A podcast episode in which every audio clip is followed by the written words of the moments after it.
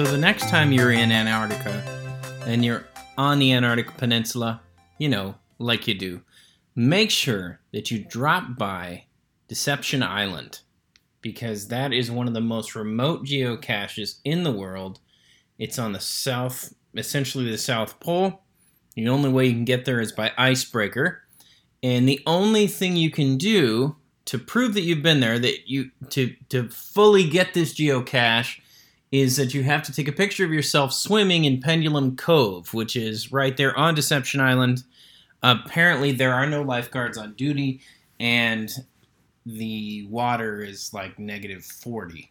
So, anyway, if you've been there already and you hadn't had a chance to do this next time you go around, maybe next year, maybe get a t- timeshare down there in Antarctica, make sure you go to Deception Island, Pendulum Cove, take a swim, send me a picture of you going to this remote geocache, and again, I will get you up to $20 gift certificate to the chain restaurant of your choice.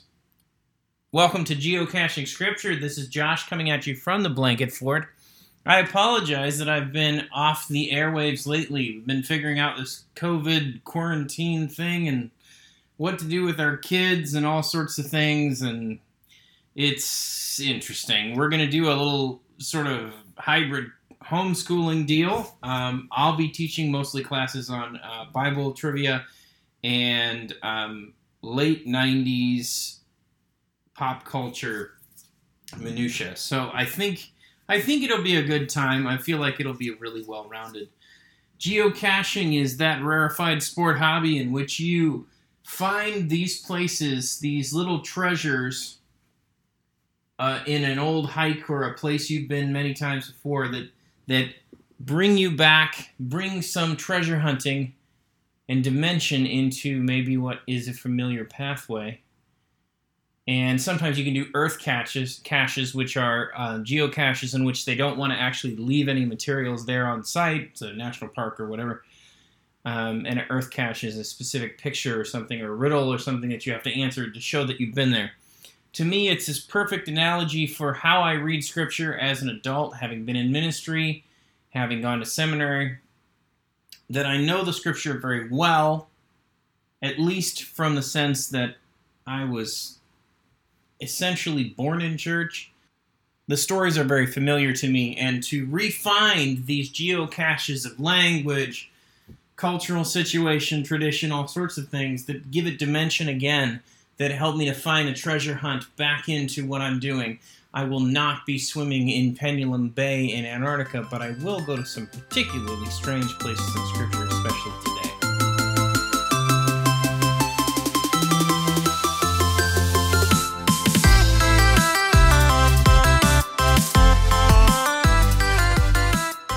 John chapter 1, verse 26 through 28.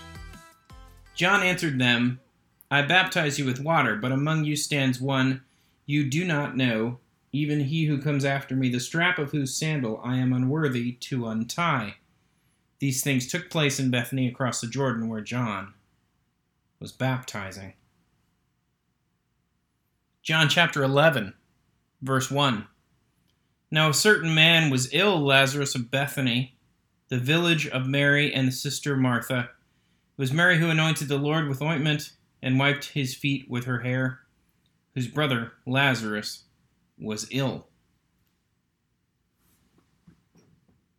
Very interesting to see location names show up twice in Scripture, especially in the book of John. John is sort of uh, centered on locations, Cana and other and Samaria and other places that Jesus went and he often takes a little aside, you know, and it's it's kind of interesting. It's like listening to like a really old person who's from somewhere like up here in Wisconsin tell you a story, you know.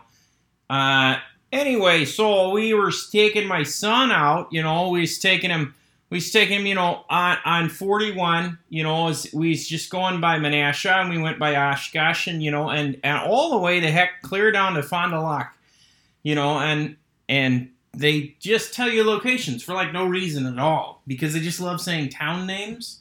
I may be alone in the way I've heard this, but anyway, John does this, and of course we know the the gospel writers especially never wasted ink. So they never include details without something going on. Um, John chapter 1, John the Baptist in the area of Bethany is this is a turning point in Jesus's story. Of course, Jesus is coming in and in John it's a strange philosophical discussion of the logos and all these other things. And and then it's getting into John Jesus appearing in his public ministry, being baptized by John the Baptist. And that is obviously a big deal, a turning point in the story. So it's happening in Bethany. And then we get to way, way, way, way, way, way years later to Jesus' last sort of public miracle, the raising of Lazarus from the dead, which in which in the way John tells the story seals Jesus' fate with the authorities in Jerusalem, and that they, at that point, are going to kill him.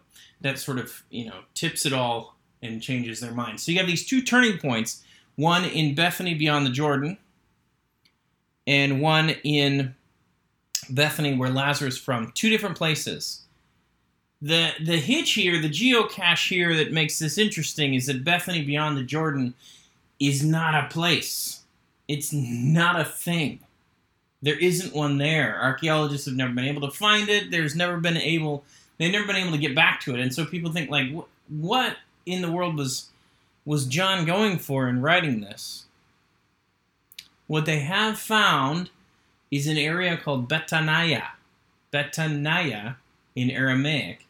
Betaniah, which is about one letter off in Aramaic from Bethany. So that John actually put that name into his writing to draw the parallel between this and the story of Lazarus. Lazarus, these are kind of bookends of Jesus' public ministry, both happening in places that are he calls Bethany, although the first one is Betaniah, and the second one is Bethany itself. So it's very interesting that that John would move some of these details around in order to tell the story and to frame it in the right way according to an overall theme. And that's an important lesson in reading the Gospels because we get so stuck on, on these individual stories, we don't even know where they go. Yeah, there's a woman at the well, um, there's Good Samaritan, and then um, Jesus dies and he rises from the dead. And then something happens with fish. Like, we don't even know where they go. And when you read the Gospels as a whole, when you read them over, you can see the themes that are shooting through them, especially in John, richly, richly braided into what he's doing. Here, that he would actually change the name of a place, or at least change the pronunciation of a place to give you a hint as to what part it plays in the story when it comes up later. So, Bethaniah in John 1 being paralleled with Bethany in John 11. It's very interesting. And it's one of those things where we see that Jesus is involved in a story written into our story. And it's a story that is not just something you should read that's boring. But once you look deeply at it, you can see all these details and beauty that you never could imagine when you first saw it. So look close. That's your geocache for today. One thing I want to play for you my friend Caleb is starting a uh, Christian hip hop station called Clear Hits Radio. ClearHitsGB.com. ClearHitsGB.com. That's ClearHitsGreenBay.com. Um, and I want to play for you as our outro today, um, his commercial for his radio station is really well put together. The radio station has plenty of fantastic programming, everyone from 21 Pilots to NF to all these awesome hip hop people that love Jesus and love music. And I just couldn't re- recommend it highly enough. And I'm putting my dimes and nickels together so I can get a shirt because I think Clear Hits is awesome. I'm going to play it for you now. Pax Humana. Cheers. The clear choice for positive hits in hip hop. Streaming now at clearhitsgb.com. Clear Hits Radio.